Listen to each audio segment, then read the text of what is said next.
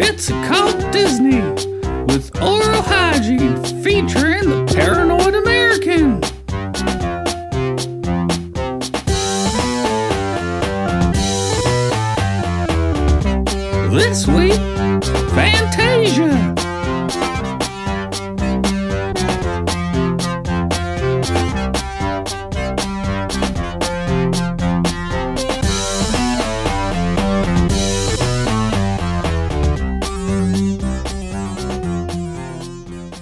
welcome to Oral Hygiene. It's the podcast where we look at caught films, experimental films, educational films, and the like.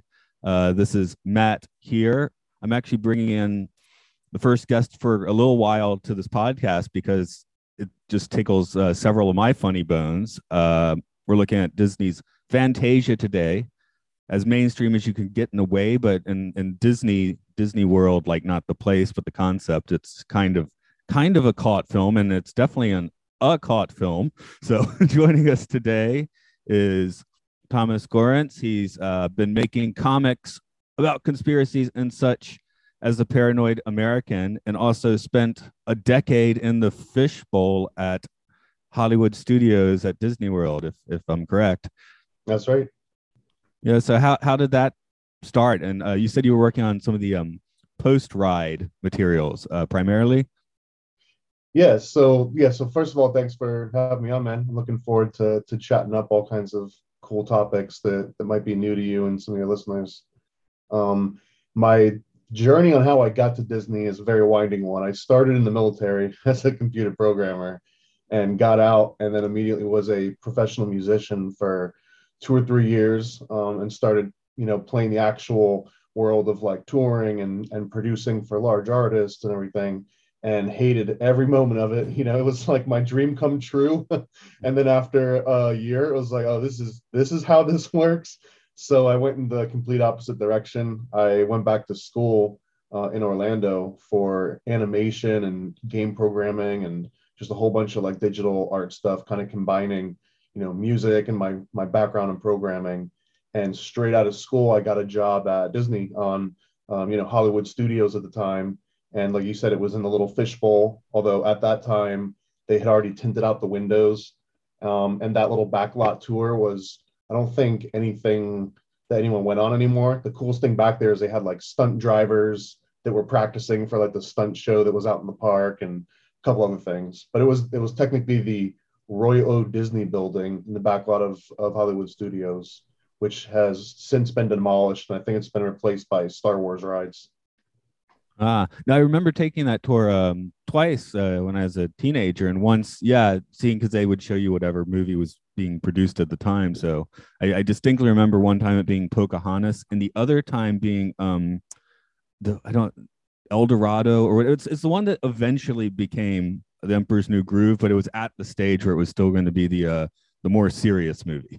Yeah, when, you might have been one of the very last people to take that tour before they started blacking out the windows. That must have happened the the very very end of the 90s or maybe like the very beginning of 2000s because I, cause I started working there around 2005 i think yeah this would have been uh 2001 i think or maybe 2000 but yeah yeah so interesting stuff there but um oh i lost my train of thought there oh yeah you were asking me what i did there uh, ah yes, yes yes. So first and foremost, I'm not an illustrator or a drawer. I, I basically do stick figures, but um, a lot of my job when I was there involved all sorts of art direction. Um, so like one of the examples I was giving you is that if you go to Epcot at Orlando, they've got that big Epcot ball, and inside that is uh, planet Earth, uh, spaceship Earth, I think it's called. I forgot the name of it.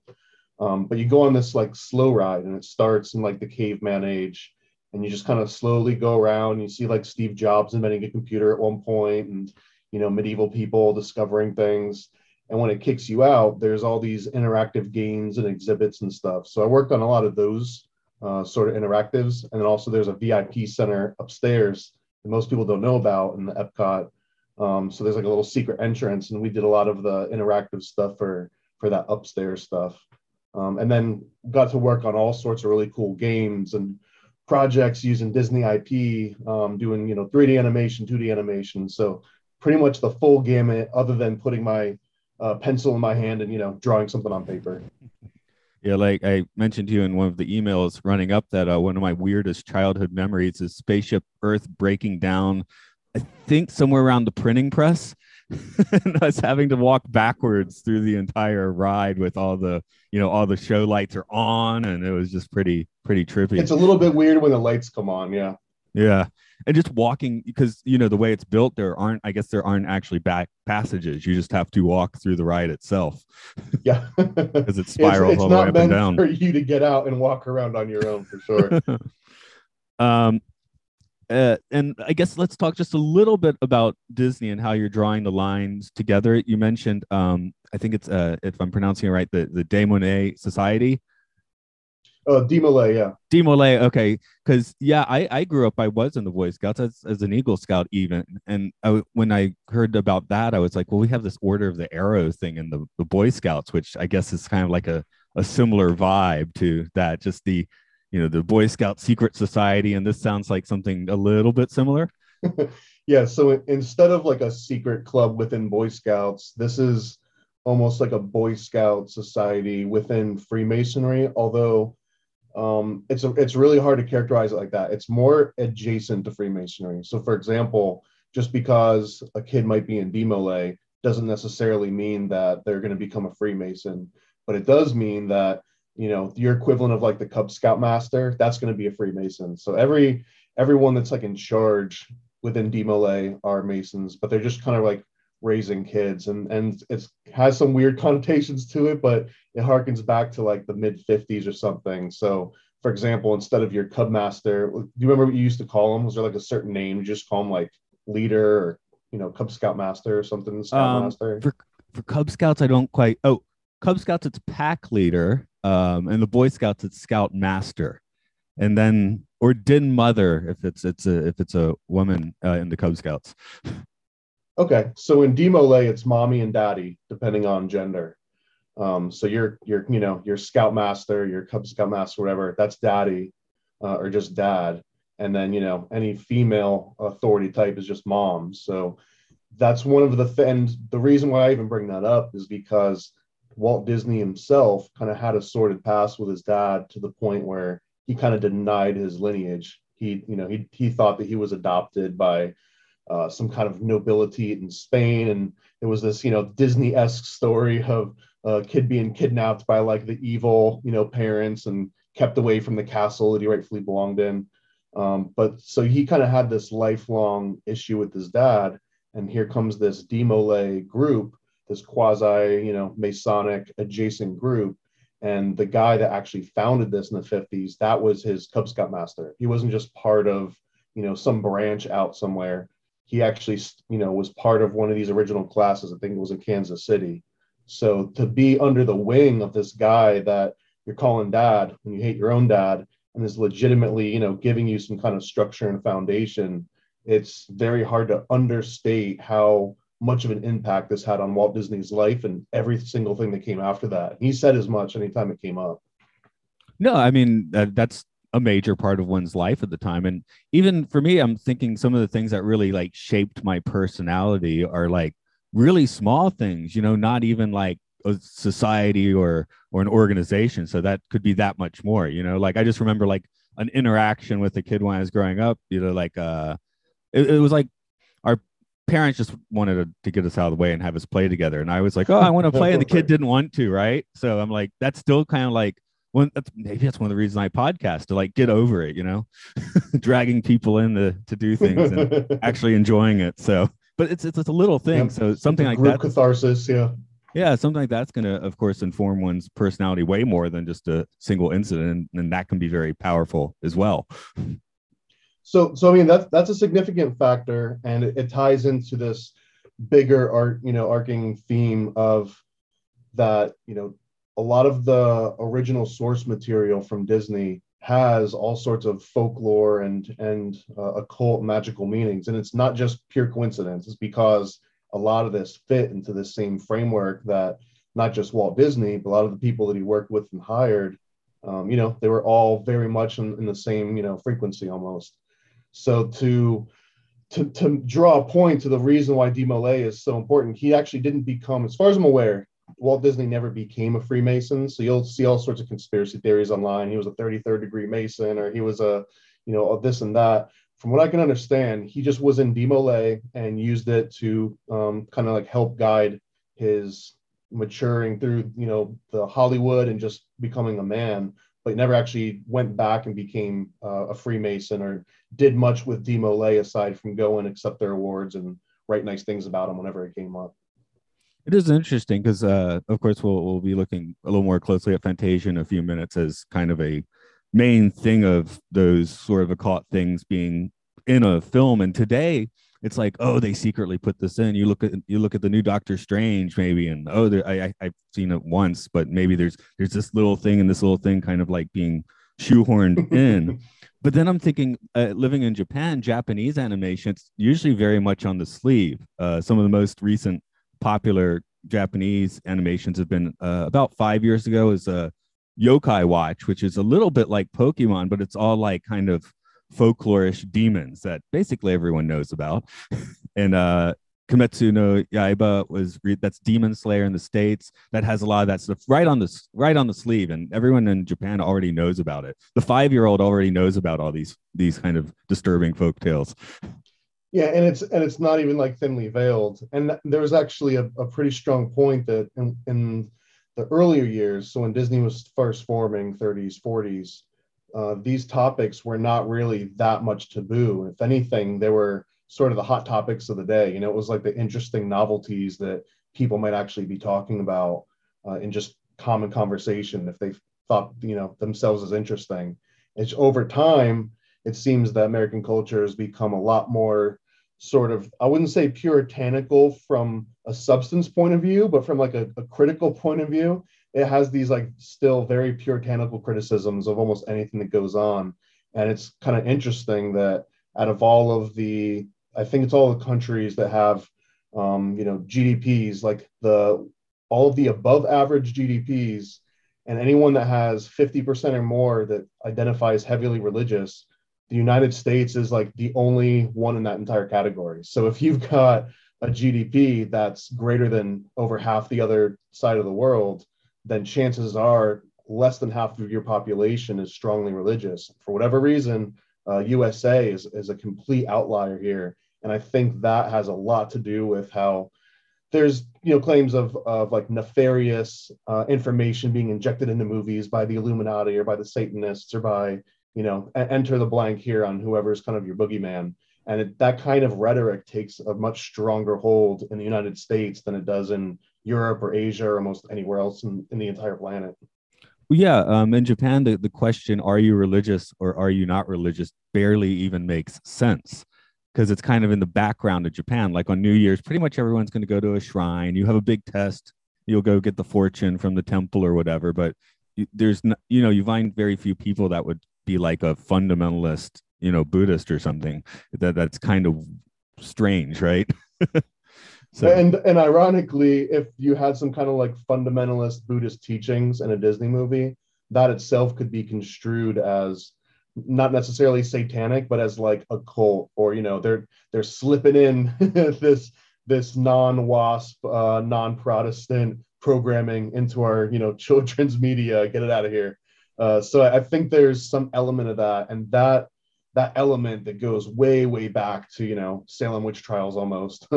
Um, it goes back so so deep and so far that it's it's really hard to extract that out from American culture. But it's also unless you're completely inundated in American culture, it might not be the easiest thing to understand that even people that consider themselves non-religious, they are heavily influenced by you know like religious based morals and values that are just ingrained in the culture. So all of this adds up to people seeing a Disney movie and thinking there's some kind of you know evil conspiracy behind it. Yeah yeah i don't think i don't think the japanese really get too heavy minded on that. The thing living here is there's you know all the unwritten social rules that you're just supposed to know. Once you follow those go think and do what you want basically. But you need to follow these these social societal rules some of which really don't make sense so Um, but yeah, that's And, neither and to be there. clear too, I'm not talking about like a vast majority of Americans or even a small minority. It's it's a very tiny niche that gets very vocal um, on proclaiming, you know, all these nefarious and, and built-in messages, but they kind of reverberate and echo and last for decades and decades. So you'll hear the exact same claims. You know, the day that Aladdin came out, you're hearing the exact same conspiracy theories now. You know, two decades later, three decades later. I mean, I guess one of the, the big things is looking into that sort of thing can be super fascinating just to leave your sort of emotional stock out of it. Because if I'm just like, you know, how is this going to affect me like directly? Well, it's not, you know. So, or or like if it is, I can't really do much about it uh, from where I'm standing. So just you know, work, do the best you can from your place of of power, and uh, you know, find the rest of the universe fascinating. So. um, yeah, seriously. I mean, no, no disagreements here for sure. let's look at the world of Fantasia. If you were to be making the uh, TV guide listing for Fantasia, what would it say?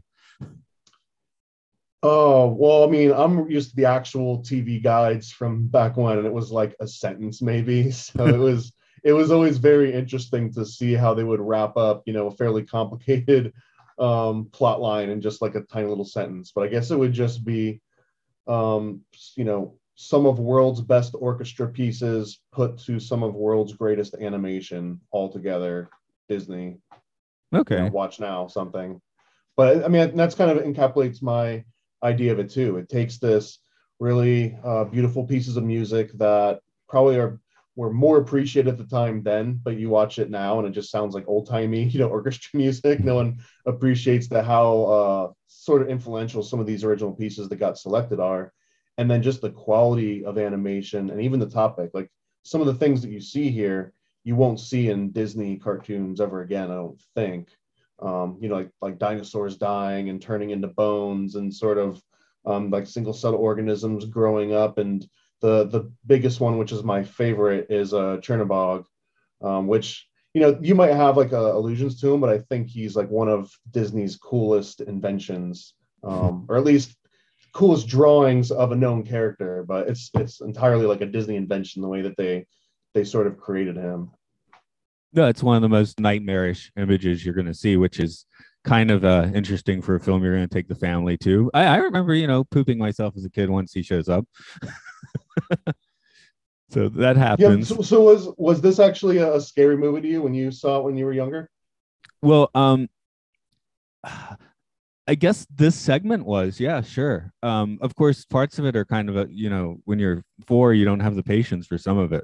Um, I mean, I guess that's why we have the dancing hippos to get the kids to wake up a little bit or something. but um, I'm I'm curious. Were there any other Disney movies outside of Fantasia that you found particularly uh, like scary or frightening? well, I know the uh, I, I haven't actually seen this one since I was a kid, but yeah, the Black Cauldron. I remember having a having another demon along these lines. So, I'll have to rewatch that one. I don't think I've seen that in a very long. oh yeah, time. yeah, they they try and kind of re up on the on the um on the the Satan in that one a little bit, but uh, if I remember correctly, I'm trying to think what else. Oh, there's the sequence. This is live action, but um, right at the end of uh the black hole where Maximilian Schell ends up in hell or something. That's pretty disturbing. it's yeah. it's- I think Pinocchio is one of the, the scariest ones for me too. When he gets kidnapped and there's like lightning and he's stuck in this little like carriage and the the guy's yelling at him from the the driver's seat. Oh yeah, for that one for sure. Yeah, okay. I should think a little more in the past. Um, I, I it's been about ten years, eight or ten years. My daughter is now twelve, so you know Mhm. when she was like two to four, of course we were playing a lot of those. Are, are there any that you decided like this one might be a little too much for you know this age? Like we're waiting until she gets older to show her this Disney cartoon. I, uh, this one's not Disney, but I do remember picking up the Blu-ray of uh Rango. And in the first five minutes, she was like, "I think I need to be older before I watch this." she might have been right. Yeah. Yeah, she might have been right, but um, Well, I mean, last last year uh, she was like, "I want to see some horror movies," and at first I tried to keep it like, "Oh, watch those Addams Family comedies," and uh, we watched The Goonies. She was like, "No, I want real horror movies," so we watched The Shining and Alien. okay, There- that's not bad. That's not a there's- bad intro. I think there is a yeah when I uh, yeah, when he when Jack Nicholson goes in the room, whatever it is, uh, in The Shining, I was kind of like, okay, let's hit the skip here. but otherwise, we watch The Shining. So I recommend too. This might be a, a weird one, but uh, Dead Alive, which was one of oh god, yeah, Peter Jackson. Peter Jackson, just because it, it it's got the gore, but it's also done in such like a silly way that it's hard to be scared of it, and it also prepares you for like much crazier gore that comes in movies that that take themselves way more seriously after that. You know what I mean? Yeah, I somehow actually managed to see that one in the movie theater. So really, I'm, I'm a little bit jealous. Yeah. Yeah, it's just well, it was like the college movie theater with uh, you know, so just a, a shoebox. But hey, okay. it's a movie I can claim to have yep. seen in the theater. So um sorry, I'm just going to my own notes. I kind of want to take a, a little bit segment by segment. Uh the first one we have the toccata and fugue in D minor. Um one thing's uh, uh, from a musical perspective, I, I do a lot of music. I do rock, I do electronic, I do classical. But um this is an arrangement of an organ piece, which I don't know if that bears anything. Uh, I think Stokowski, the conductor, actually made this arrangement. So maybe he just wanted to push his own arrangement. But uh, it is interesting that this is supposed to be one of those things that's being played on a an old church organ in an old cathedral, getting whatever energy and, and blasting sonic waves through you in that way.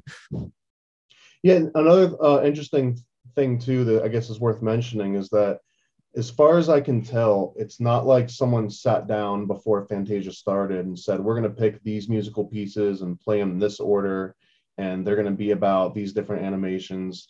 It was almost like uh, all the different animation uh, animators kind of broke up into teams and directors and just, you know, went out and picked music and animated to it almost in little bubbles. I'm sure there was communication at some level, but it doesn't seem like anyone actually sat down and said, okay, if you guys are working on these five scenes, we're going to do this thing that fits in. So there's a little bit of this this like hodgepodge collection, um, like a, like almost like an anthology feel to this whole entire movie.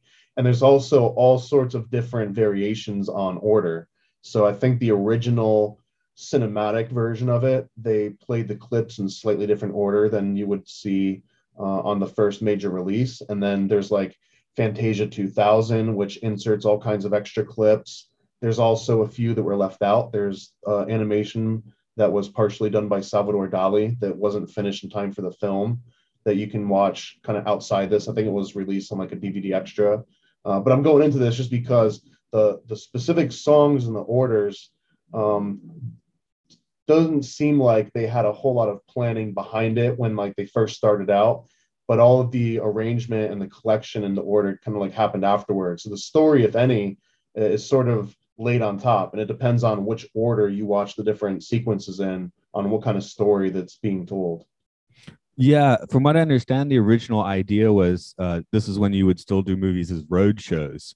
So the idea was to be put out fantasia every few years with uh, different clips taken out and new ones placed in which is why the sorcerer's apprentice is in 2000 uh, i think they kind of wanted to just at least like nod to that concept but uh, the movie itself wasn't, you know, it wasn't so much it wasn't successful for what I understand. It was just too expensive. Like you had to have this expensive sound system.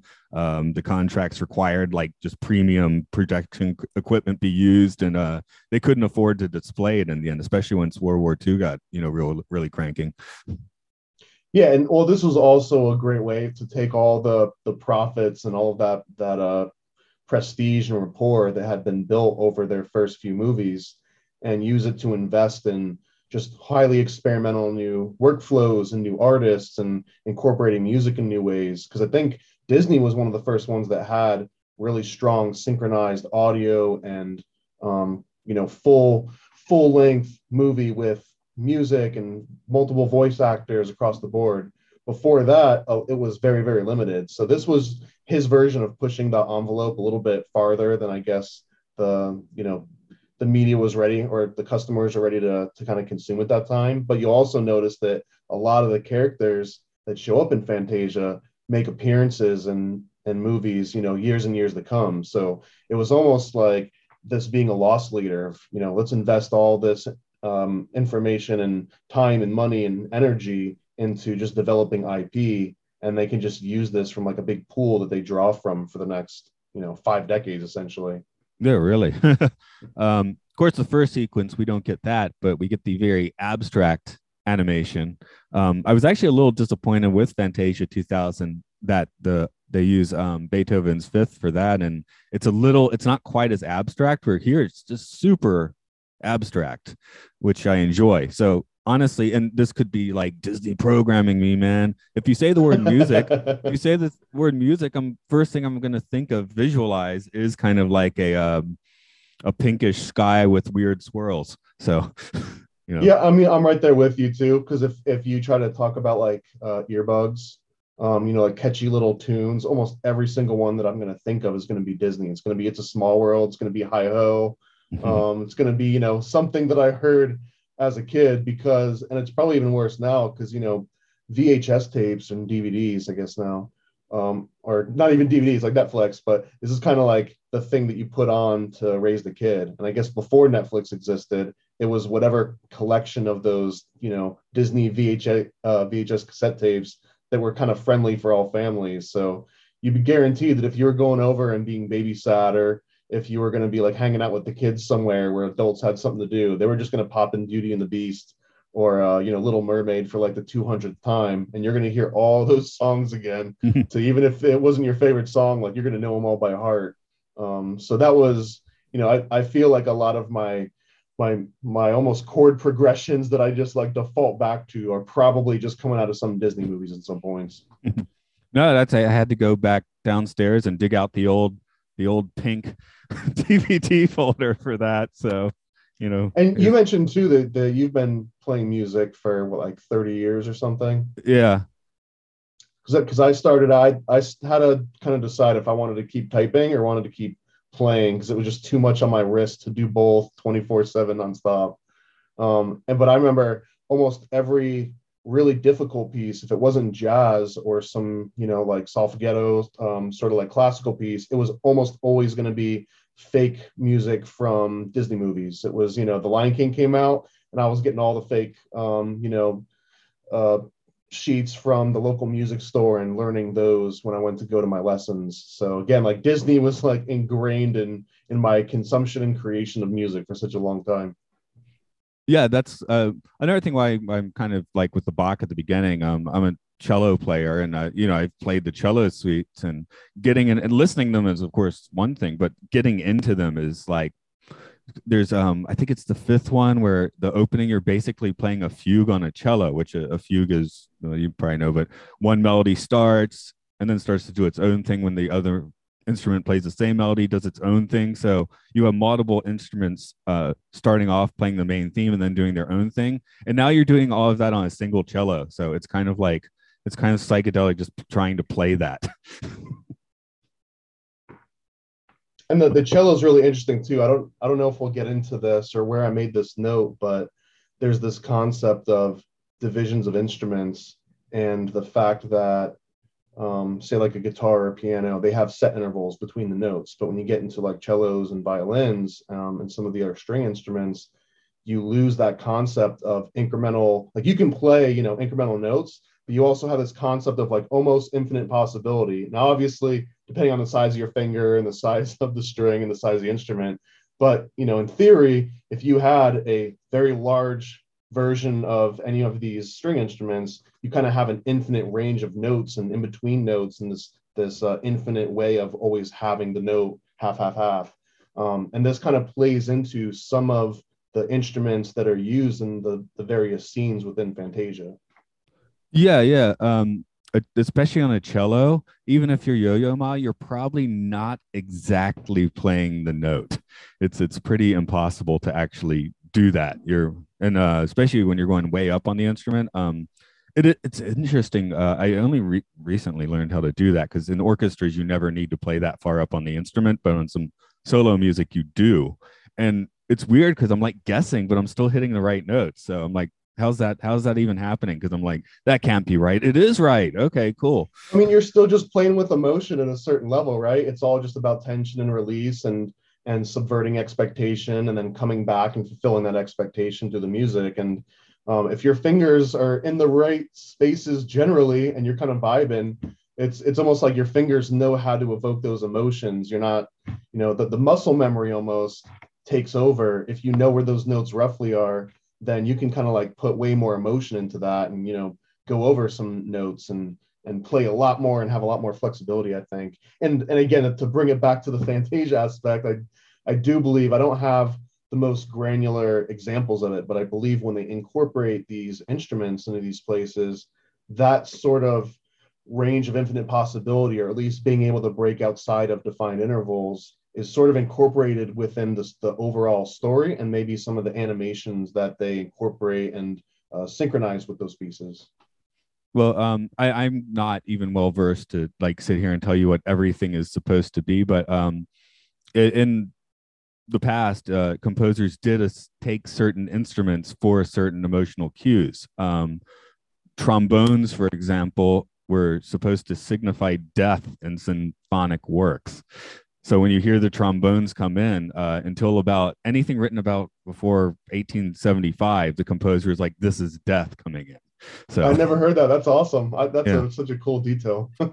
and um, you would use, you know, oboes for a certain thing. Uh, there, there's actually book. I I don't have the attention span to read books on orchestration, but if you do, there there's some composers that have written books where they kind of lay all this out. So no, it's very hard. It's almost like reading like math theory when you start getting into like music theory. It's essentially math. But I think for Fantasia, it's uh, that I think that's kind of the most important musical cue. Trombones are death. If you're listening to Beethoven or Schubert, the trombones are death. Uh, Mozart, I don't think has trombones in any of his symphonies, but yeah, it, it, didn't start getting added in until about 1800, and, and that's what it signified. So, um, I, I, guess that probably comes up in, in at the end of this as well. So, um, let's move to some of the more, I guess, imagery we can really, really talk about. Uh, and you mentioned the order being different, and I was like, "What the Nutcracker second? So I feel like I definitely saw this at some point when the Nutcracker was not second, but yeah, and, and I I kind of took some notes, and my notes are based on some of the theoretical orders on if you were to try and make Fantasia make a more cohesive story, what order could you watch it in? So I took my notes based on some of those orders, not necessarily on how the original cinematic or 2000 uh, orders came out. Um, so so one of my my favorite ones to go into, and I didn't get to go into this one yet on any anywhere else. So the Rite of Spring. Oh yeah, which, we can jump to that. so well, I mean, we we can kind of like gloss over. So the the Fantasia originally starts out, and it's kind of got the entire orchestra, just silhouettes of them, and it's like a single color background. There's no animation or anything. And, and let me tie back to my overarching theory here is whether or not you believe in in magic or whether or not Walt Disney believed in magic. Fantasia could very much, and you were mentioning, you know, all this time that was invested in it, but it wasn't necessarily a huge commercial success. I guess my argument would be that Fantasia was sort of this magical spell, this huge magic spell that out of it gave birth to the the Disney universe. Because prior to Fantasia, and all the movies that came after it. But you know, Disney could have just been like a one-hit wonder. It could have been like a Max Fleischer animation studio or any other number of animation studios that got really popular and then sort of you know fell to the wayside. But after Fantasia, it really took hold. Even if Fantasia itself wasn't that thing that did it, it helped create this whole entire magical ecosystem um, that le- allowed every other idea that came afterwards to sort of be nurtured within it. And the the occult theme here is that very much so when you watch this over, you could almost watch this as if it were this this uh, magical spell that's being performed or like a magical ritual. And this is further emphasized. So if you if you take that very first scene where it starts with individual instruments and silhouettes, you've got black and a single color, and then all of a sudden they start in- introducing multiple instruments. This is harkening to this idea of like vibrations and energy that that are creating this like genesis of the universe. So it starts with the single tone, almost the monad. And then after this, it becomes more and more complex. And this is represented by additional instruments, more complicated colors. You start getting gradients. Then all of a sudden, some really basic abstract shapes start to form. There's like a lightning strike that goes with some kind of percussive instrument. Um, and then after all of this takes place, it starts shifting into actual animation. And this is where Rite of Spring comes in. Um, so everything prior to Rite of Spring is sort of these uh, you know silhouettes and non-animation graphics. And I think this kind of represents like this is God. These are the the human beings that are about to create what you're going to see that gets created, and what is getting created is this animated universe.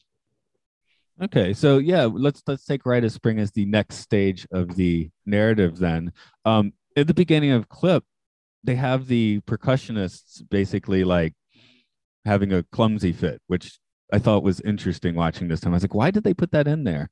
And well, and I think this could be representative of the very first image we see, which represents the Big Bang. Um, so this is, you know, this this cacophony, which almost is like the exact definition of all these percussive instruments kind of having a fit. This cacophony is representative of this, you know, absolute chaos explosion of the Big Bang. And then it becomes um, a lot more silent and then slowly instruments and different pieces start being incorporated again after that large you know percussion fit. So it starts with this big bang and as you watch it you see formation of galaxies. You kind of see like a milky way starting to spiral around. And you see what looks like the formation of the earth itself followed by it goes all the way and zooms into like um, like the the deep ocean, and there's like these single-celled organisms with little flagella that are like spinning them around. You know, almost looks like a science clip. And then these guys start dividing themselves, turning into more and more complicated organisms. You start seeing jellyfish emerge and crustaceans emerge. All of a sudden, there's like a turtle-looking dinosaur. There's probably a, a name for it, but it crawls out of the ocean onto the land. So it's it's animating these huge milestones along with the music, and eventually um, dinosaurs uh, start walking around, they succumb to this great drought, and then all of a sudden there's lava and volcanoes exploding. And this is kind of indicating, I don't think they actually show it, but like the meteor hit or the extinction of all the dinosaurs. So the, the animation that they take to this uh, is very much this idea of like generation. It, it looks very scientific, at least from like this evolutionary point of view. It's almost like they're just animating the story of evolution uh, as it's been you know taught in schools. But then if you look what the actual um, music was about for Rite of Spring, it has you know very specifically occult connotations. So instead of uh, these single-celled organisms multiplying, coming into being, we've got. I'm, I'm pulling some of this from some of the wiki on uh, the breakdown of Rite of Spring. So when it gets translated, the very first section is called Adoration of the Earth. And again, what is the this first section of the Fantasia animation about? It's about Earth kind of coming together and being formed. So the actual Rite of Spring starts out with the introduction uh, with an orchestral, and it's supposed to say a, a, swarm of spring pipes. And then after this becomes the augurs of Spring. So they start celebrating it in the hills, and an old woman enters and begins to foretell the future finally, the next one is the the ritual of abduction, and this is where these young girls arrive from the river. They are standing in a single file line, and they begin this dance of the abduction. And this basically um, invites this old man to come and kind of whisk them away, where they go into the dance of the earth, and it, it's almost like a feverish dance where they become into a passionate dance and become one with the earth itself. So again, there's a very loose tie of what the original Rite of Spring was meant to convey and the animation that we see. Um, but there's correlations between all of them. And, and another interesting part of this is in the second part of the Rite of Spring is called the sacrifice. And this is where the girls essentially, one of them gets chosen to dance herself to death. And, and dancing to death is this like sacrifice onto the earth. Um, so this again, it ends in death, just like the end of the animation in Fantasia, it dies with, um, or it ends with all these dinosaurs dying, and you see their bones, and they're just kind of being crushed and ground back into the earth. Um, and the kind of the idea here is the next scene is that new life comes from this kind of sacrifice that was given to the earth. So, I mean, the the way that I see it is they they seem so different, but they are both alluding to this same tale of making sacrifices onto the earth to make way for this new rite of spring. And uh, when this premiered, it the, the rite of spring, the the piece, uh, the ballet, it didn't go well. I, I think it had like um, Stravinsky getting like pelted with tomatoes or something after. It was just seen as debased, like the music was so out there and the dancing was too lurid and you know i guess dancing yourself to death it it uh kind of was controversial at the time and in 1940 um this much evolution on screen would probably still rankle a few feathers i would imagine as well and it's it's kind of appropriate too because part of this i don't i don't necessarily know if the fantasia's version of rite of spring caused the same uproar i mean they literally were calling it a riot afterwards when they were writing about that initial debut uh, because it was so avant-garde. But I don't. I wonder if it was because people were offended, or if it just subverted their expectations so much that they felt like they they hated it because you know it didn't satisfy what they were expecting to find out of it. Yeah, there'd already been a few major atonal pieces before that, I think. So I don't think that's what would have done it.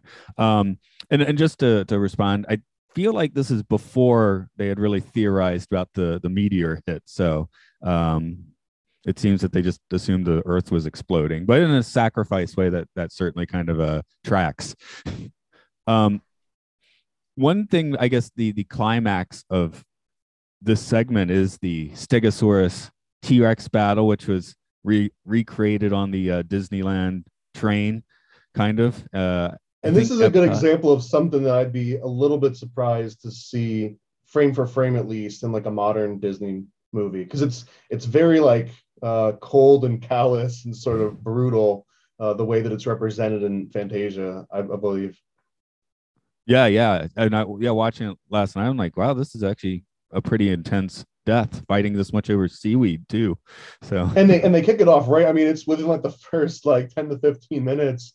You know, you see all these cute dinosaurs and animals that were roaming around are all just like uh, getting, you know, fighting with each other over like scarce resources and this brutal scene with the T-Rex, and then they all like slowly die and wither away. It's it's very somber for the very beginning of a Disney movie. There's actually a museum not far from here where they have did I say Disney? There's a museum, science museum. Okay. There's a science museum not far from here where they have a real nice, like, animatronic dinosaur. And they show this movie there, which is like really terrible CGI about the meteor hit end of the dinosaurs. And I sort of, just for saying the harrowing ending, it ends with like the baby dinosaur with its dead mother in the cold, like like whining, and then the movie just ends. I'm like, whoa, that was intense. So there's like kids crying in the theater. Uh, I mean, like uh, Land Before Time was very similar to that. That wasn't a Disney movie, but that had a similar like it opened up and you make friends with all these characters, and then everyone's parents are dead, and they have to go and find you know like new parents. Oh, okay. See the end of this one. That that is the end. There's this is the last the last of the dinosaurs. It's a whining baby dinosaur. So, um, let's take. I guess we'll take a look at the next segment just to keep uh time on a clip. Uh, for your narrative list, what comes after the Rite of Spring? So the reason why this one comes next is the Nutcracker Suite, Dance of the Hours, and then Carnival of Animals and Brave Tin Soldier. Um, these are kind of all smashed together, but specifically Dance of the Hours. And the reason why this one becomes next is again, if we go back to the, th- there's some qualifiers here. So first of all, again, they didn't sit down and decide like what um, animations we're going to go with, what songs and what order all the songs we're going to go in. At least I don't think that was ever the plan originally. And you, you mentioned some other reasons why, because it was used to kind of get like a lot of replay value and show different clips as they went. Um, but all that said, because of the the Demolay connection, which is this uh, Masonic adjacent, there's also this concept in Masonry and a lot of other sort of secret mystery schools where you, you pay attention to the construction of architecture, and the architecture gives you an indication of how complex the society that created is. So in Dance of the Hours, they actually have these ionic columns which are one of the most basic forms of columns. Um, and this sort of in a chronological by you know complexity of civilization way, it dates the Dance of Hours to um, to be earlier than, for example, in the Pastoral Symphony, because these ones show um, door. Or actually, might have these. I might have these reversed. The Pastoral Symphony with the Doric columns, and the Dance of the Hours with the Ionic columns. Yeah, I saw, and that's basically the the carving degree of carving detail. Yeah, yeah. So yes, um, I'm gonna butcher some of this because I'm so rusty on my classic Greek and Roman architecture. Uh, it's not something that comes up very often, but essentially you've got uh, Doric, Ionic, Corinthian, um, composite, and there's one other one that kind of fits in between some of those. But it goes from like the most basic, so it's just a pillar with the caps um, and very little like filigrees and ornate additions to it, um, going all the way up to the most ornate that's got you know all sorts of filigrees and like little like leaves carved out of stone that kind of weave themselves in and out. And um, sometimes they even have like astrological stories that are like carved into the columns themselves. So you can sort of look at the ornateness of a column at least in, in classical uh, speaking of figuring out like which one came first because there's a natural progression of as civilizations became more evolved they kind of like built on top of what the previous architects or masons you know freemasons um, were kind of building. So it was always constantly getting more and more complicated. And now that took a definite change sometime after like the the 17th or 18th century and then you know brutalism kind of came in and postmodern and um, so like this concept of being more ornate, meaning that you were more advanced, sort of fell out of favor. But when you go back to classical artworks, uh, that's very much a way that that you can date things, not to the exact year, but to chronologically organize them. I've actually in a I'm in the middle of a book about guitars, but not like specifically guitars. It's talking about like how they get the wood, how the, the sawmills, uh, which seems almost boring, but you start reading, it's very interesting talking about the difference between these craft things and industrial things. So an industrial sawmill is way, way, way bigger than a guitar wood, tone wood sawmill because uh, there, you know, those go through all these logs where at these um the artisans making these instruments I, I, mean this would go for violins cellos as well. They're like maybe one out of a thousand logs is okay for our purposes to make this instrument. So you know in the modern world we have we have to use make so many things and have so many materials. I mean that's kind of one of the reasons i guess we don't see so much like artisanal stuff anymore. Yeah i mean yeah i mean it's it's less efficient and also uh, a lot of these time periods when these very ornate things were being created, there wasn't necessarily like labor laws that got in the way of, you know, people calling it quits after their 40 hours or, uh, you know, so there was, it was a completely different environment that enabled uh, these, you know, quote unquote, like more civilized designs to appear. But as you have to like start paying people wages and letting them go home after a day's yeah. of work, uh, some of that stuff kind of fell to the wayside. Well, again, that that just to tie things back in, that would be guilds making that happen, with which the Masons would have originally been a guild. Yeah, absolutely. Yeah, it's yeah, full circle, absolutely. um, I guess we'll talk about pastoral a little bit then, which uh, I, I, you know, I have played in the cello section of I think pretty much every Beethoven symphony because that's just going to happen when you've been playing for a while. So it's another one where I can kind of get my head in the music. Um, like Dance of the Hours. Once uh, you know, I just start hearing the "Hello Mother, Hello Father." I've been smoking marijuana song, so "Hello Mother, Hello Father." Yeah, I think there's another version, but um, let's go into pastoral a little bit. Um, this one's kind of interesting musically. It doesn't like not much is going on uh, there's a storm somewhere in the middle of the symphony, but it's kind of a calm one. I, I did notice this one actually puts. Uh, I don't think they follow all the repeats, but basically in the entire symphonies here, they didn't really edit it, which I always kind of thought they did. well, and this one's interesting because story wise, uh, when you're watching it, it, it almost looks like Zeus makes this appearance, and you're like, okay, Zeus, the guy that throws the lightning bolts, this big lightning storm this lightning storm represents Zeus and it's the creation of Zeus. But, but watching it more carefully, this the storyline, no matter what kind of order you watch it in, it's kind of about Mickey Mouse, the sorcerer's apprentice, um, trying to skirt his responsibility. He doesn't want to he doesn't want to clean up with the the mops and the brooms, and he's kind of like taking these shortcuts. You it almost implies that he kind of like snuck in here and went through this magic grimoire and started casting these spells to to shirk his responsibility, and it was really Yensid, um, Disney spelled backwards, who's like the actual wizard here. That it was almost like uh, Mickey like snuck in and you know was doing these things that he wasn't supposed to be doing. So the Pastoral Symphony, despite it seeming like it's Zeus, um, an interesting way to look at this sequence is that this is all the result of everything that Mickey's done, and it has this kind of um, cacophonic feel to it as well, which then summons Zeus. It's like attracting his attention to, to say like, who's making all that noise out there? You know, it's like you wake up in the middle of the night and you hear like banging uh, pots and pans in the kitchen. You think, oh, my kid got into the kitchen. What the hell are they doing at, at midnight? You know, in the kitchen, banging all this stuff. It's it very much has that that aspect to it where the pastoral symphony is representative of Zeus taking notice of this mess that Mickey is kind of made out, you know, out in the world.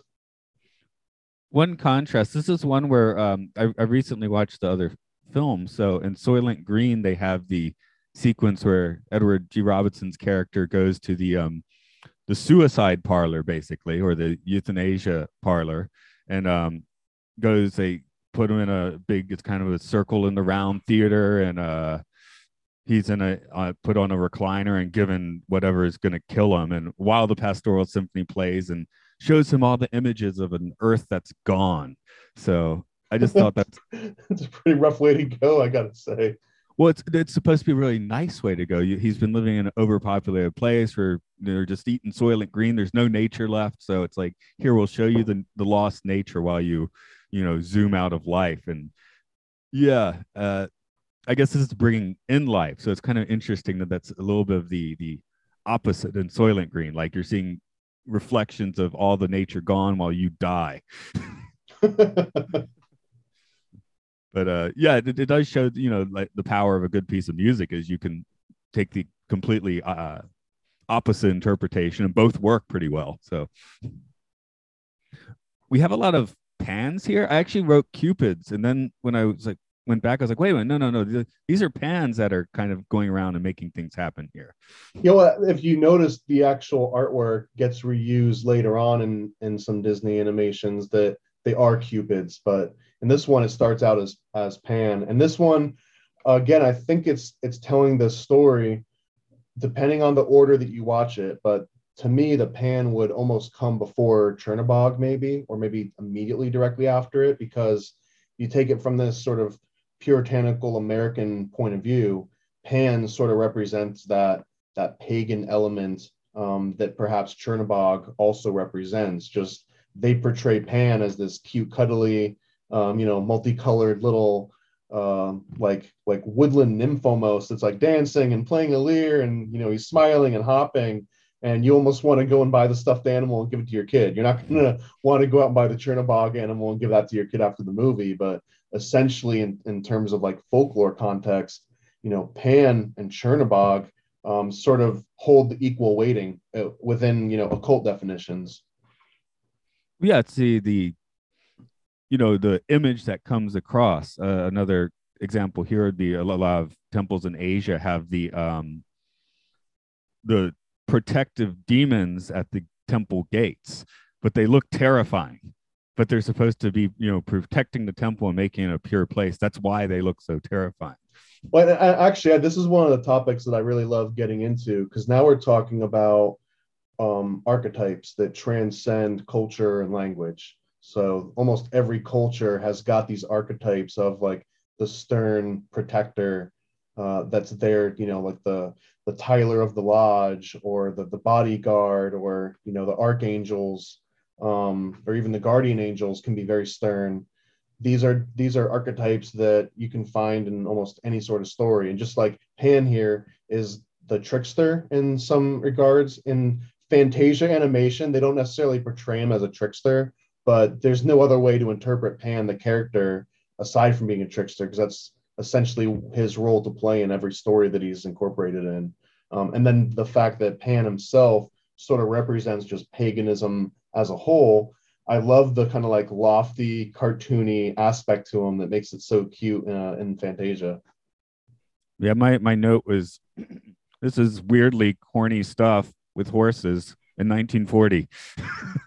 and, and it's very technicolor. There's like unicorns and rainbows coming out from behind them, and um, it's there's a little bit of a corny aspect to that too. But I would also say that if you were sitting down and watching this for the first time when it first came out, some of these colors and combinations and just ideas seem like it would have been overwhelmingly, you know, awesome to to watch. Like it, it would have definitely been completely different than the short little things that you saw before movies prior to this.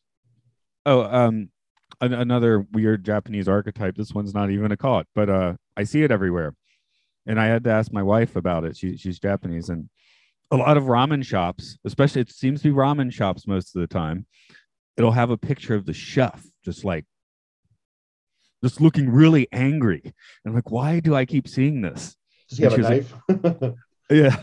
No, um the apparent the explanation is oh, well, he's serious about making the ramen.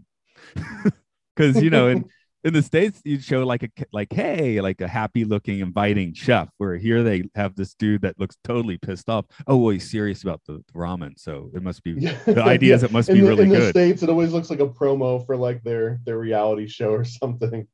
Yeah exactly. We see that too but that that was one just just the idea of uh this fearsome face being the inviting face in the end or the protector of the serious face is is is interesting and how different cultures interpret that um i guess i guess we have to bring up this is the infamous banned disney segment as well with the uh they took out the um black unicorn i believe who the explanation is i think be, because she was appearing in what seemed to be a subservient role. Do, do you know what I'm I'm getting? no at? you're gonna have to you're gonna have to Okay. inform me on some of this there. This is when the the centaurs are frolicking in the um around the pond or whatever. okay yeah we're the same the same uh segment here I, I think you actually can spot the centaur in a few spots, uh, like in the background, if I remember. But there is one where she's featured, but she's like, I don't know, like washing the hooves of another one or something. So they have panned and scanned it in to take her out. I, it- maybe it's the two oh i didn't golden even hair. notice that I think it's the two golden hair uh, young lover uh, centaurs, and, and and that's a zoomed in shot because they've edited out this uh, one centaur just uh, as a banned Disney fun fact. Yeah, it's interesting because um, a lot of the things that Disney puts out, they have a lot of control over the versions. Like, you know, um, are you familiar with the Disney Vault uh, Oh, yeah. concept? Yeah, So, I have yeah. some of those. So, so Disney has um, almost unprecedented control over the media, at least pre-internet, right? Um, now with post-internet, you can seek out all of like the unbanned and unedited versions uh, prior to all this, and they're always worth watching because there's a lot of Disney movies where small scenes get taken out and clips of dialogue. I think that for a while, it might not have been on the Disney Channel Plus, but on one of the paid services, they kind of had like classic Disney and when you went to play it it always started with like a disclaimer of you know this was written and animated in a completely different time. Um, but they they mentioned that they intentionally leave things that were typically edited out in future dvd releases. They leave it in on some of the streaming services. I think that was probably pre disney plus. Yeah, I used to blow people's minds with Der Fuhrer's face, which they did put out on DVD at least once. so, which, if uh, for those that don't know it, that basically has Donald Duck as Hitler, Sieg Heiling, and everything. It's pretty wild. I mean, to be Uh, fair, he was supposed to be like the the bad guy in that, but just the fact that they branded one of their main characters as Hitler is is uh yeah. Yeah. um, that's pastoral. We were also, I guess, talking about uh, Dance of the Hours a, a little bit in tandem.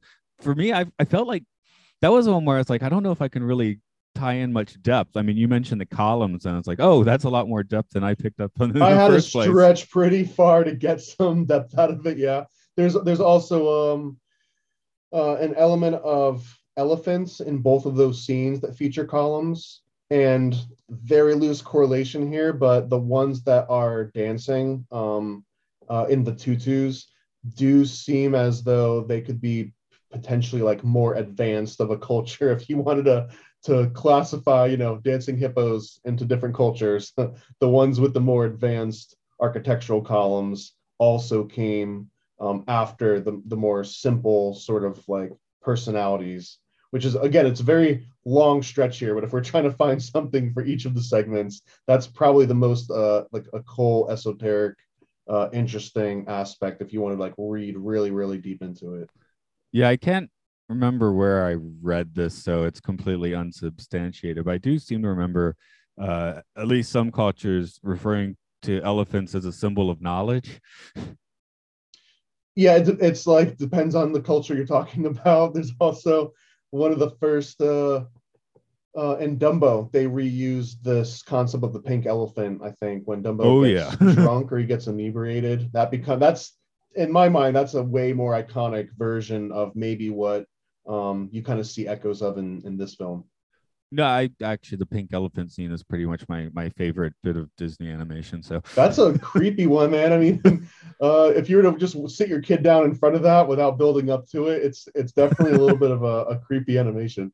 yeah, we got the rest of the movie in first, but I'm like, this is like fully psychedelic. That's Yeah, Wild. so.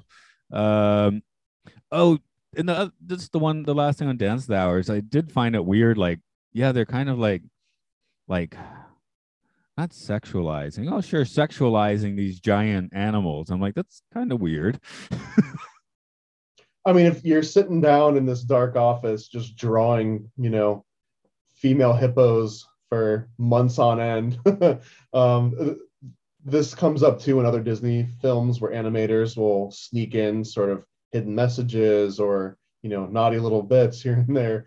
I mean, that I believe same thing. If, if you see some weird sexualization of like an inanimate object or uh, what another one's like Beauty and the Beast, right? They make like the candlestick like have like these sexual sort of uh, like gait as it walks and things like this.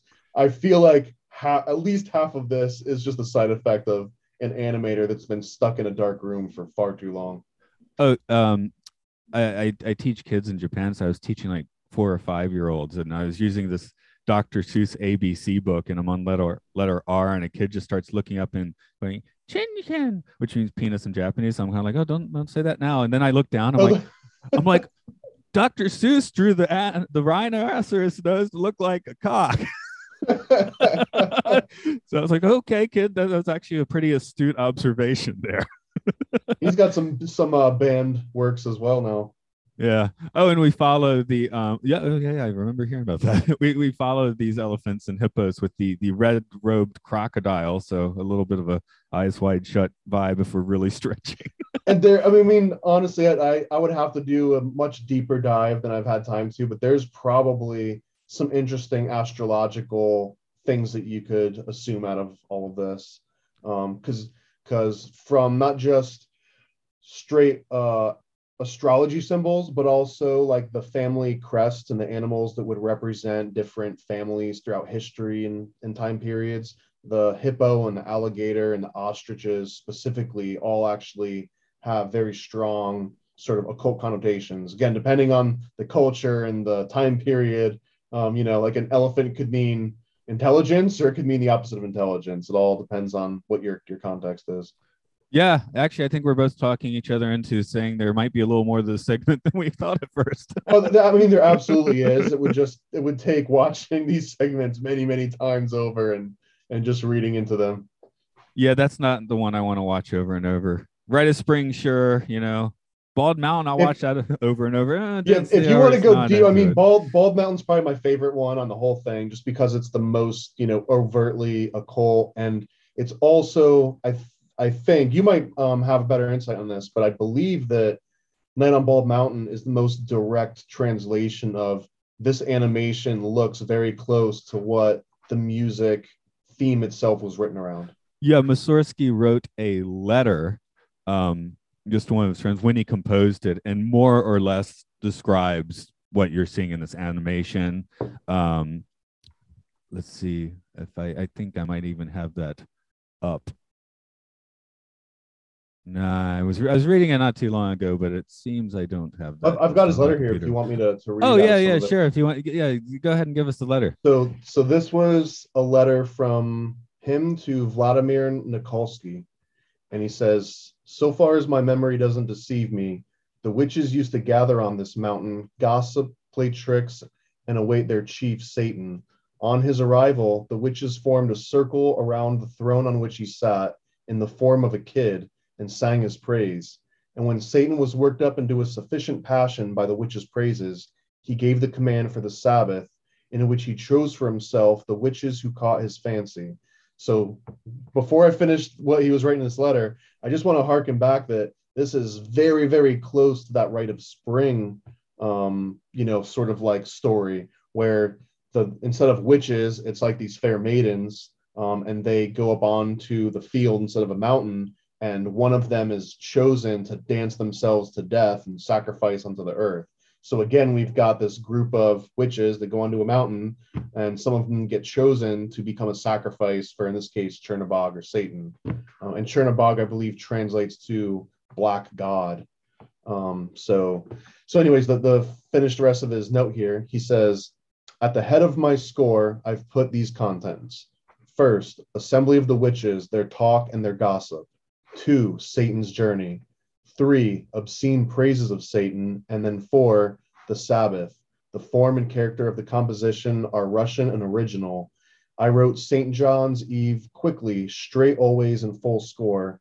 I wrote about it in 12 days. So he's mentioning it was almost like this feverish thing that that was in him and he just had to get out. It wasn't something that he had been necessarily working on over many years, at least not the final product that he put down on paper and also the reason why St. John's Eve is important here is that St. John's Eve is essentially a representation of of summer solstice. This is midsummer. So if you've seen like the scary movie Midsummer, have you mm-hmm. seen um, you know, that, that was like a horror movie, but the concept of winter solstice and summer solstice, this is what this was written about, this original piece. Um, and this witch's Sabbath, this happens on that midsummer's eve. Um, and it's leading up to this this event of Chernabog. Yeah, um, I, I have not seen that movie yet, but it is on my list of things to get to. But a, a couple things about Mussorgsky that's kind of interesting. Um, I think he didn't have the formal training of most composers and was a bit of an outsider. So, um, and, and a bit gruff in personality. Like, like in the music world, he wasn't like that well liked. um, the other thing about him, and I don't know if this has bearing or not, um, it said he scored this in 12 days, which is actually interesting because he usually shied away from scoring. Uh, other than this, his most his best known piece is uh, "Pictures at an Exhibition," which he only wrote on piano. Uh, someone later turned it into a, like a symphonic work. So it's kind of this outsider guy. It's almost like you know maybe this is a the story and the music is an outpouring of his frustration or something. I, I mean, I I really do love reading some of the the history on this one because, like, when you watch Fantasia and you see the animation first, it's hard for me at least to separate the visuals that are being presented to me from if I just sat down and listened to it without ever having seen visuals. Um, so uh, so it's it's hard for me because I, I definitely saw the animation probably the first time that I, I heard this and actually was paying attention to it. But I want to believe that if I sat down and I knew what he was writing about and just listened to the music, the things that he's evoking through the music alone uh, very much correspond to what you're hearing. And so he he had in the actual animation, it doesn't necessarily have all these even breaking points where you can see it transitioning from one step to the other. But he kind of had a list of exactly how he wanted it to come across. So it it starts with this subterraneous roar of non-human voices and uttering non-human words. And then these kind of um, these murmurs are supposed to be bringing this sleeping peasant out into the the mountain essentially. And then it turns into this like foreboding and foreshadowing chernabog as he kind of like rises out of this uh, mountain which i believe is is based on an actual mountain. It's called like the three-headed mountain or the the the mountain with three giants or something but technically it was much farther away from where this ritual was rumored to have taken place. So i think he kind of mixed geography up a little bit um, to you know to make the story make more sense based on incorporating different forms of of folklore essentially. Yeah um i was just thinking we have these very not well they're volcanic not satanic but there's a outcropping of volcanic rocks not far from here, which kind of has that look. You can just like kind of walk around in there and it feel like you're in hell for a while. It's that's actually what's called uh, Onioshidashi, which is like uh, the devil's plain. so Are are there any like uh like folklore or uh any like I guess like urban legends around that area or, or not so much? Oh God, there's tons of them. Yeah. Uh Nagano itself has quite a bit. Um, I'm trying to think of one that's specifically Nagano. Well, there, there's lots of fun Japanese urban legends where um, you you meet the woman wearing a mask on the street, and this predates COVID by far, by the way. But a woman's wearing a mask on the street. The young woman asks asks if you think she's beautiful, and if you you say yes or something, she'll take off the mask, and she's like horribly scored. And if you like wince, she'll kill you or something. Was So- it like a Medusa legend in a way? A little bit, yeah. Uh, I think if you don't respond, though, she'll go away. I don't. I don't quite remember. so What's the what's the moral of that story? Because usually in in the Western mythology, there's like a moral to like why they act a certain way. So what would be the the reason behind that? Or is um, beauty's only skin deep, I guess. but or it's just like just ignore people that Yeah, ignore some- people that ask you uh, to talk to like them. that. Oh, here's a fun one. This is this is um elementary schools all across Japan. They actually, I think Harry Potter bar- borrowed this concept because uh they have um Hanako, which is the the girl ghost in the elementary school toilet. Uh, It's that specific. Yeah, yeah, yeah. Han- her name's Hanako. She lives in the elementary school toilet. Like a year ago, a year or two ago, my da- daughter had picked up a manga which was um translated to toilet bound Hanako Kun. Kun's a boy. So the, the thing of the manga was no, it's actually a boy. So it's popular enough for someone to like do that tweak and make a manga out of it. Is this like every school? There's theoretically a, a ghost in the bathroom. Yeah, pretty much. Um, especially the That's old ones. interesting. Yeah, because my daughter, she just started junior high. She's in a nice new modern building, but her elementary school is positively ancient. And I'm like, uh, I kept asking, oh, there's got to be ghosts in there. And she was like, no, I just kept telling the other kids there were ghosts. I don't think there were any ghosts. so she was the the instigator of the stories there. But but yeah, the toilet bound um, Hanako is is definitely a, a fun urban legend, I guess that. I'm, cu- up- I'm I'm curious when you talk when you talk about ghosts. Um, there is there the same concept of like it has unfinished business, so a ghost is almost like a problem that is looking for a solution, or is it more embraced as like it's just a ghost?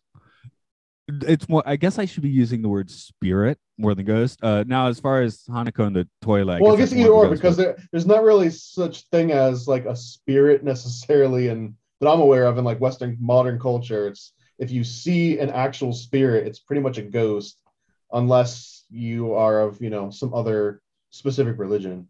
But even It's- if you're like even if you're like a religious, uh, if you saw a spirit or talk about seeing a spirit, it's like interchangeable with ghost. um actually some good some of the ghibli films have some pretty good sort of representations of the japanese vibe uh totoro totoro is the spirit of the mountain and uh there's this un- there's kind of this underworld of spirits with you got the cat bus um Senno Chihiro Spirited Away has that same thing where this they aren't ghosts, they're spirits that are at this bathhouse. Yeah, I've, I've seen that one. They're almost described as like echoes at, at some point, I think. Right. That's why I like the um the Yokai Watch anime somewhat. I mean, it's it's a silly anime basically for kids, but I, I was entertained by it. I liked it. Um, but uh, yeah, the idea is the yokai go and kind of like like both cause and solve actual people's problems. So that's where the it gets a little Pokemon because they had you pit your yokai against this other yokai trying to cause a problem. so yeah. Oh, what was there? Like, there's the dog-faced lawyer or something. No, no, it's a lawyer-faced dog. It's like this dog that has a face of a lawyer, and and that one is more of a ghost because he actually did used to be a human, but he's you know been warped into some kind of spirit. So it, it's a little the concept's a little different. Yeah, I remember it took me a few years to work out the whole the whole concept of uh the um ghosts and spirits in Japan. So it, it is different. You know, so I'm curious on, on a slight tangent here, but I know that there's Freemasonry in Japan. So the concept of like Western occultism obviously exists there, and it's not a complete, you know, foreign concept to everybody. But are there is there a different form of like occultism that you're aware of that's not fitting into the same mold as like European based occultism? Oh, ab- absolutely. Um, excuse me. One would be you'll often find like like near a train station or something, someone set up like a little table with the cloth over it, and they're doing like this certain kind of palm reading, but it's a, it's a little different than the um than the Western version. They have a different idea of how that works, but it's just set up like it's not like you have Well, to go is, is the end alley. result that you pay them money? Yeah, kind of. And, and like I said, when people uh, at the beginning of the year or they have a, a big test coming up, they'll go and they'll buy a little fortune from the uh, temple. So this year, my family went. My daughter got the best fortune, and I got the least fortune. oh well. I guess does that better. does that count as religious in any way, in your opinion? that's what that's what I'm saying. It's kind of like a thing that people do at that time. I mean, you know, there are people that will go off and become monks. There was a um, J-pop band about ten years ago called Funky Monkey Babies, and they weren't funky at all, but whatever. But the guy that produced the music, uh, when you'd see them, it'd be two guys up front singing, and then a guy at the back, basically just waving his hands because he already produced the music. but uh, he quit to become a monk because his family, he, he was in the lineage to become a monk. He's like, well, I'm going to go be a J-pop star for five years and then go be a monk. So That's pretty cool. so that was kind of interesting but i i think a big difference is no one evangelizes like no one's going to be like you need to become buddhist you need to pray to the spirits like no we go to the shrine in town because that's emblematic of our town. That's like you know the spiritual center of our town. Uh it's not necessarily believing anything. We're not believing anything. So i mean you can get quite serious about religion if you want to in japan but no one really just turns their back on religion because there's nothing to really turn your back on. Do you notice any sort of like astrological signs baked into um, they go Chinese calendar. architecture and yeah? They go Chinese calendar, so it's by year. Um, oh, here's a big one. Um, what what what's your blood type? Uh, I think it's B positive. But you're not sure. I, I can only remember what mine is, but that's a big thing in Japan. Uh, your blood type is like your what's your sign? It's what's your blood type. Really? So each blood type fits a certain personality profile according to um, Japanese thought. And it's So that, that's almost like what's your star sign, but it's what's your blood type. Yeah, so it's not astrology as much as, as blood types, which I guess makes a little more sense. Like you know, as far as like just how the world's atmosphere at the time is, I, I think astrology has something to it. But am I going to find a new girlfriend tomorrow? Uh, probably not. But uh, yeah, but you Yeah, know, but, well, and just to be clear too, I, I think the the reason at least I'm uh, really fascinated by astrology and how it ties into occultism is that a lot of the times you'll see astrological signs and artwork and things baked into say like religious texts or just into like architecture. A lot of those times the the astrological symbols are there to like date things or to describe a story of here's what came first, here's what came after, or for example, like the concept of Aquarius or the water bear is very often used to represent the concept of knowledge. So whenever you see that astrological sign, it's also almost like a little cliff notes indicator of like when you see this icon somewhere, you know, whatever the context, it's actually talking about human consciousness or knowledge or gaining knowledge or um, expanding your your horizons in sort of uh, like an academic way. So then when you actually see it used in places, if you there's a, a phrase of like if you have the the eyes that know how to see, um, then like when you see this thing, it's not just a scorpion on this guy's foot, and it's you know it, it's representing like the constellation Scorpio, and it might be him doing the artwork that you're looking at. It might be trying to present it in a certain context that relates directly to that. So I,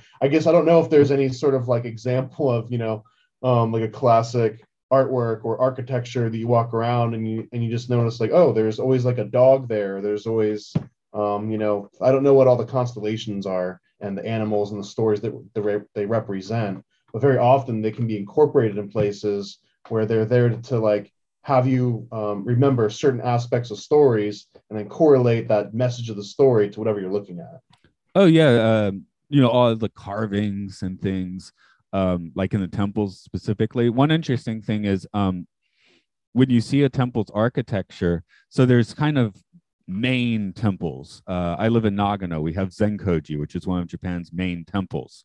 Uh, Nikko is a pretty famous site where they have this very ornate main temple, and then that temple franchises. So as you get maybe in a radius of it could be like 100 miles or 500 if it's a really big temple you'll find smaller ones in that same design with many of the same visual elements because it's kind of a you know affiliated with this main temple and, and you'll see them next to each other so if you see this really red one with lots of colorful carvings oh that's the one in Nikko whereas you see kind of an austere you know zen wood hued um temple that's that's the nagano one for example. And you and you pick up that based on the, the the color palette and the types of architecture? Exactly. Once you become familiar with the way this certain brand of temple looks i mean it's like how we can recognize a mcdonald's and a kfc from each other. Yeah so i guess, I guess from an occult aspect um, it would be looking into like why those specific colors does that particular color represent some deeper meaning of some story that if you knew the underlying story then it's like oh well the reason that pillar is red is because of you know the blood that this particular animal bled when it went through this process. And um, that's kind of like that that deeper occult meanings. It's really fun to kind of pick apart. Yeah. Like um you're mentioning no, no there aren't people that are so much i'm religious but I, I do a fair amount of meditation usually on my lunch break and i go to a couple temples near my work. And um I'll, I'll do a few of the Wim Hof breathing things and I got a breathing exercise but uh, most of them sitting up, you know, straight, but a few of them I might lie on my back. And I've noticed looking up, and the ceilings of these temples are very rough hewn logs. I mean, they've been worked on. Nagano is well known for work, road, uh, not road work, woodwork, but it's like so it's been worked on by skilled craftsmen, but it hasn't it hasn't been given straight edges.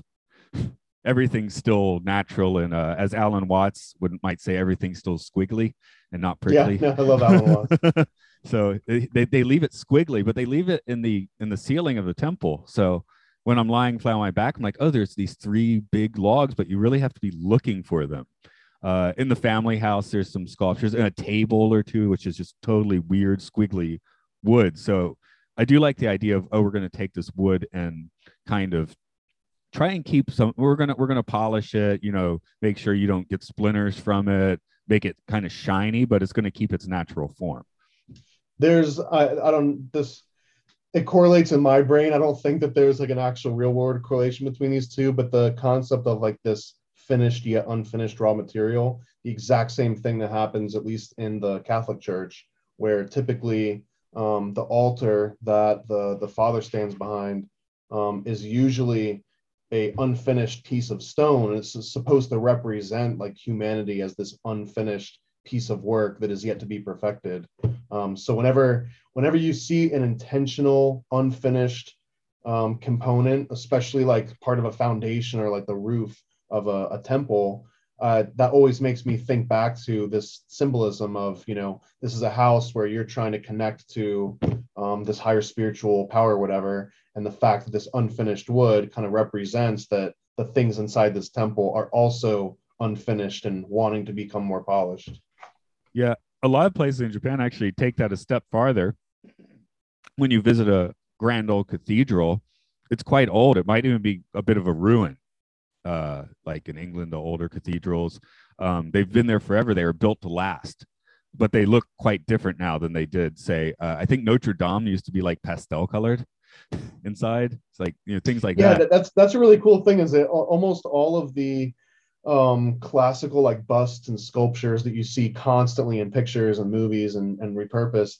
Um, a lot of those were painted to be, you know, like flesh colored at one point, and then other points they had gnarly, probably like psychedelic, uh, vibrant colors. And most of the time, just the elements and the sun and just, you know, erosion knocked all that paint off to the point where people got so used to seeing it as this like unfinished, uh, pure marble sculptures, not realizing that they very frequently were painted. The contrast in Japan is if you go to a temple that's been here uh, for 900 years, 900 year old temple, it looks exactly like it did 900 years ago the reason being they tore it down and rebuilt it 50 years ago. so they'll tear it down and rebuild it exactly how it was. So when you see these historical sites, you're absolutely not seeing the original, but you're seeing something that looks more like the original because these are, you know, when you tear it down, you have to make sure you're going to rebuild it exactly the same. So Yeah, and, and it's interesting too because a lot of different cultures throughout time give more or less importance on sort of retaining that, like the actual artifacts versus just knowing that they were there and just building back on top of them is just as good as like preserving the actual um, foundation and you know at all costs making sure that you preserve it forever. Um, that it kind of goes through ebbs and flows on how much certain cultures care about you know retaining all of that Yeah, For- and i don't think there's like a, a pro or con on that because because if you look at it from so again like an occult perspective the whole concept of a magic ritual is not about the the place that it happens in or even like the specific tools that you're using uh, and even if you extend this to like the christian church there's a lot of factions that necessarily it's if you just get enough people together and congregate um, you've just formed a church. It doesn't matter if it's in a field or if it's in a fancy building um, when it comes to like magic occult rituals it's all about the repetition and it's almost this concept of of like um, reverberation where you you put this prayer you put this ritual out or you, you know you go and you meditate and if you just keep meditating in the same place for thousands and thousands of years just the fact that people keep going to that same place and doing that same action is a religious act even if you're not a religious person just that act itself is by def- definition religious. Um, and that could be construed as this like magical ritual that you're just strengthening over time. If a thousand people are going to a specific place with a specific intent and acting on that intent that's almost textbook definition of magic uh, whether you believe in like the woo woo aspects of it or not no, I mean, I when I go to these temples and do my thing, I always sit in exactly the same spot. So it's real it's a religious experience even some people you know add these connotations to uh, religion as if it means that you have to be worshiping some old dude in the sky with a beard or you have to be worshiping you know a fat guy under a tree or um, but none of that really necessarily uh, is required for being religious religious is just doing the same thing over and over and believing that you know you doing that over and over is having some greater effect than just like the most obvious superficial versions of it. yeah, like I, you know, it becomes so rote. Sometimes you're like, "Is this still working?" And then it'll be like, "Whoa, what did five hours just pass?" And nope, that was five minutes. So I something worked there. so that's kind of cool.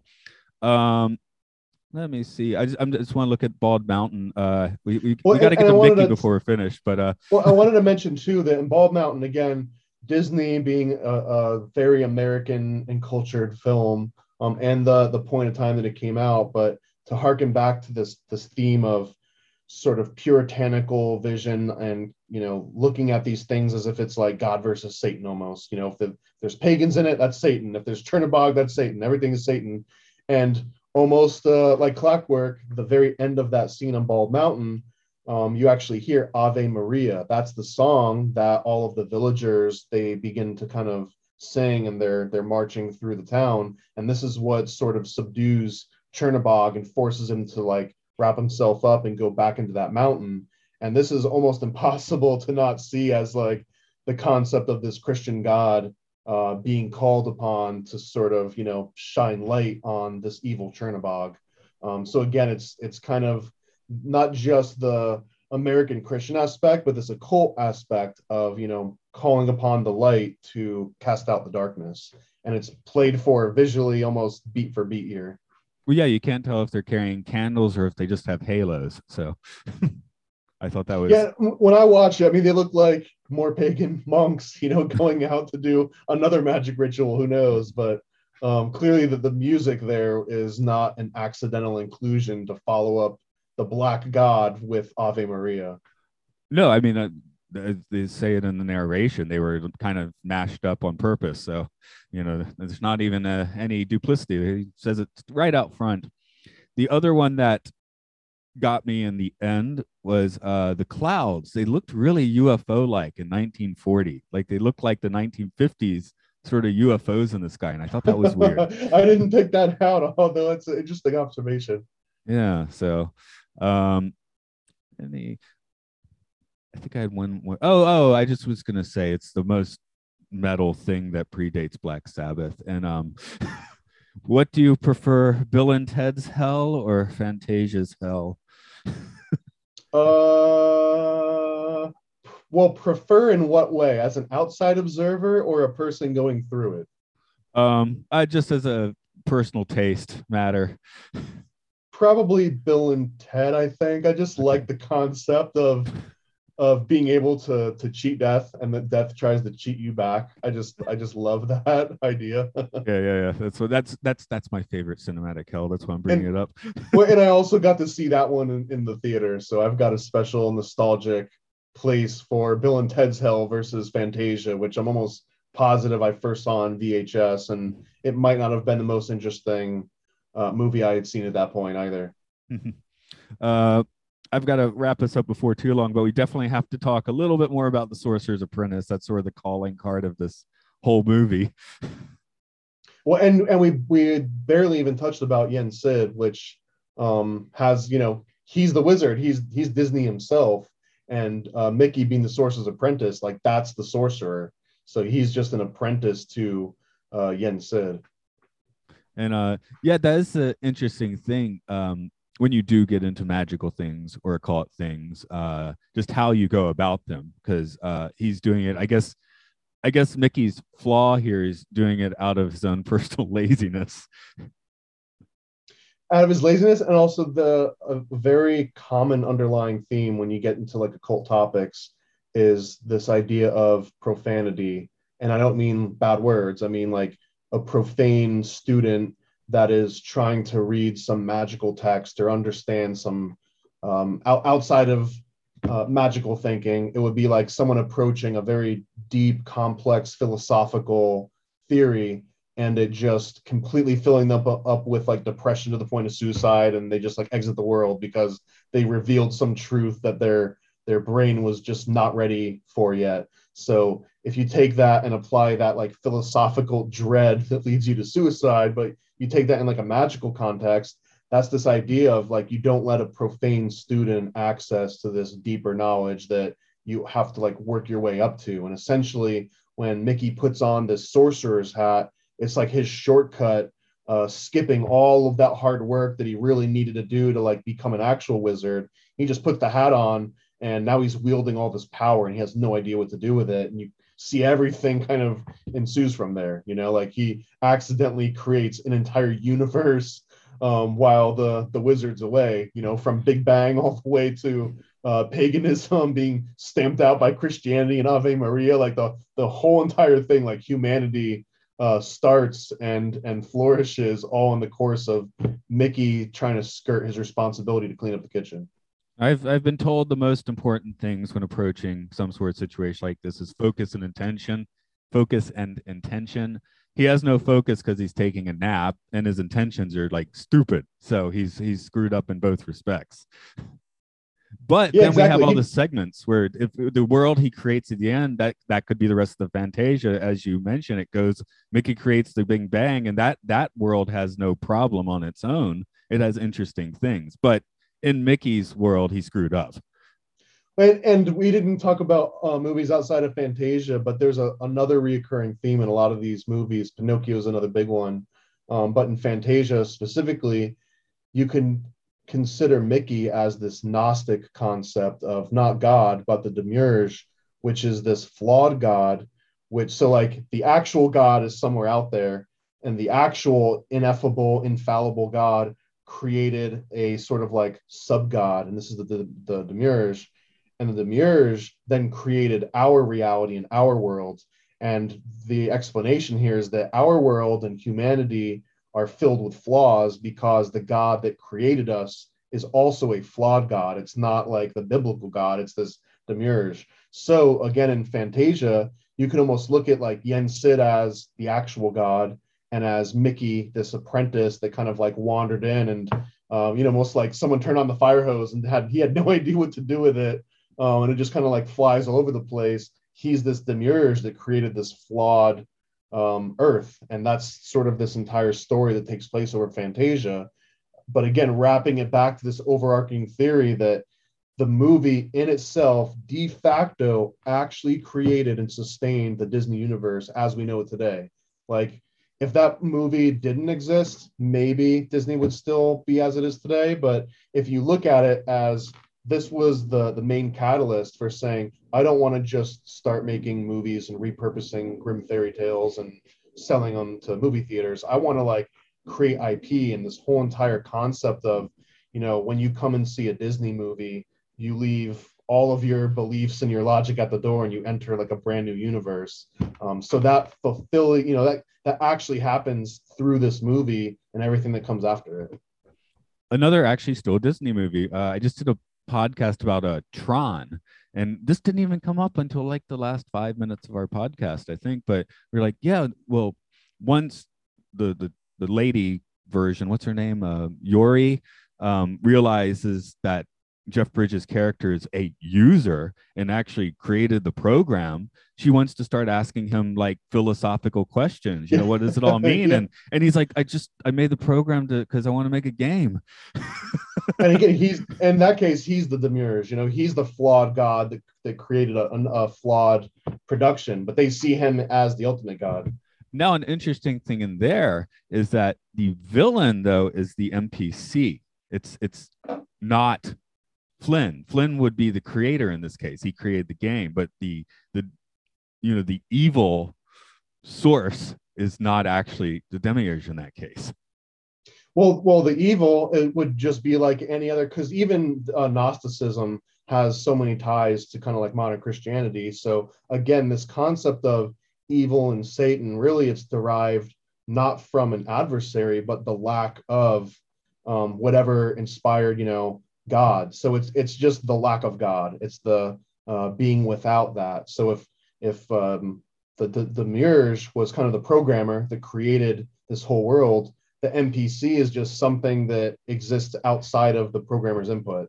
So it doesn't have to be adversarial necessarily. It's just something that lacks that sort of human ingenuity, that that divine spark, I guess, that allowed the human to then create something in in the human's image because the NPC can't create something in its image.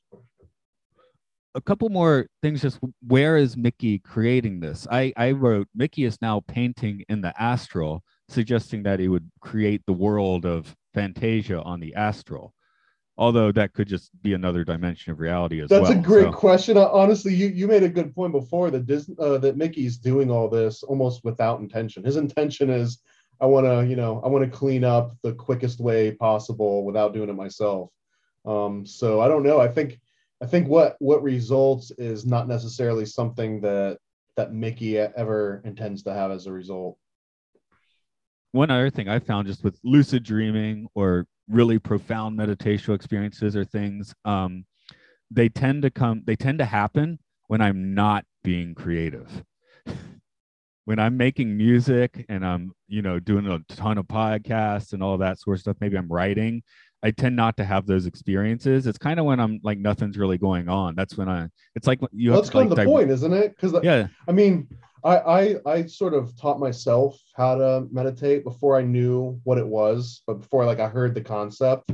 And to me, it was I realized at one point that if I closed my eyes, I wasn't seeing black or darkness it was just a lack of vision and once like it's it's such a hard thing to describe but once that that concept like clicked and it's like i'm not seeing something i'm not seeing nothing it's just like the lack of seeing anything that can just set me directly into like a meditative state almost and yeah, again right. I, I think that's because it's it's almost like you're just emptying your mind so that you know you're not trying to think of colors you're not trying to put forms or or categorize things. As humans, um, we're like cursed with just constantly trying to categorize everything that comes across us. So the second you can turn that off, I think it's almost like a prerequisite. And I, I don't know how you could work on music or art um, and not be categorizing the things that you're doing. You know what I mean?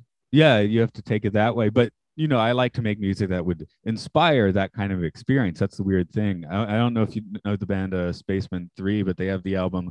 Was it um, mu- music to make music to take drugs to or something. making music making music to make music to take drugs to is the name of the album right? But you can't really like take drugs and make the music can you? I mean you can but you, you got to sober up and like work on it at some point so maybe that's it. You got to sober up and work on it at some point so. At least for the mastering. Maybe not maybe not for anything else. Composition everything's up in the air. Making music to meditate to, but you can't meditate when you're making the music. I don't know, something like that. So, um, which brings us back to the actual sorcerer as well. I mean, he's we don't really know what stage if he's in a creative stage or in a, a passive stage, which I think is important for magical things. What kind of you know, with, there's a there's a, such a really cool talk by I think it's Alan Moore, and he's got this great concept of how artwork and creating music and art is synonymous with magic. You're essentially you're creating something out of nothing, um, and even if if that something is the result of all sorts of influences and you know other art and other music that you've heard, the fact that you can just kind of sit down without anything going on and produce something that wasn't there before, that's almost an exact definition of magic. You know, you sit down with the will and the intent, and you create something from nothing essentially. I mean, how was that not magic? Yeah. So I, I guess in the end, Fantasia is a bit of an egregore that has been lasting for 50 years plus. I mean, I, I, think there's a very, very strong case, especially if you look at how powerful Disney has become over the years. Now, obviously, there's you know business acumen and uh, mm-hmm. and all sorts of like strategy involved in that. It wasn't just that uh, a bunch of pagans got together and made a silly movie in the 40s, and they're just like you know reaping the benefits of the the magic that they put out into the world. But uh, this, I mean, Fantasia is so ingrained in Disney DNA. Even if it's not the most popular thing that they've put out, um, it is the most sort of like comprehensive and far reaching for that time. Like at no other point had Disney put something out in aggregate that was such a, a big risk. You know what I mean? Like Fantasia wasn't based on a best selling book like the Brothers Grimm, which was only outsold by the Bible for you know hundreds of years. Um, so it's it's very hard to kind of compare the two. Well, I guess I need to be wrapping up today just to let you know I have a train to catch eventually. But uh, okay, Thomas, yeah. if, if, you could tell people, yeah, if you could tell people a little bit about uh, where to find you and what you're up to. Oh yeah, thanks. So I've, I've got a website called paranoidamerican.com. That's pretty much the best way to find out what I'm up to. Uh, I'm on Instagram. It's the only social media I use. It's also at Paranoid American. And like you mentioned in the beginning of the show, I've been working ever since I was at Disney. I, you know, I was um, got got to work with all sorts of world class artists and animators. And while I was there, I was like, hey, I want to start working on something of my own, even if I can't draw. So I'd have them sketch some things out for me over lunch or whatever. And eventually that turned into publishing my own written comics for over 10 years now. So if you go to paranoidamerican.com, you can see a large selection of all different comics that, that I've been writing. Yeah, I saw. I haven't read to uh, read them yet, but I did see there's one about um faking the moon landings with Kubrick. I'm like, oh, I got to read that. that was that one's called Never a Straight Answer, which uh, stands for uh, NASA. And yeah, it's about Stanley Kubrick shooting the moon landing. Although it it takes the fact that he faked the moon landings as such a matter of fact, so the comic really is like that's happening in the background, and the actual things happening to Stanley are just like um, him being frustrated with the the red tape of government, you know, and he wants to get this big budget, and we have to go to Antarctica and get this exact meteorite for this scene because this is the closest one that would look like on the moon's surface, and um, you know, get like getting pushback from generals and the CIA and stuff. So it's almost like a like an office water cooler comedy, like mundane things happening in a really crazy environment. Yeah, I'll definitely have to check that one out.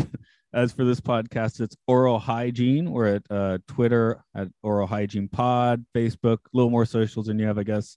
Uh, I also talk about sci-fi movies at Matt and Luke's Sci-Fi Sanctuary, The Twilight Zone at Time Enough Podcast, and you can find this all at Patreon under the umbrella of Podcastio Podcastius. So Okay, Thomas, it's it been... sound like a magic spell you just cast right then. It is. I uh, you know, I finally got good doing it. Um my Luke, my my co-host, he he he just got in a rant where he would do it, right? He was like, I hate myself every time I do this. And now that I've been doing more of my solo podcasting, I have to do it too. So yeah, I just kind of trance out and say it. I was like not even paying attention when I was saying it's in truth. So yes, yes, it is a bit of a spell. I hope I cast the spell so people will go listen to some podcasts.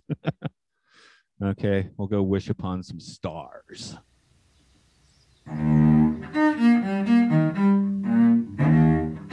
Did you advance the film strip? Are you on the final page? Well done.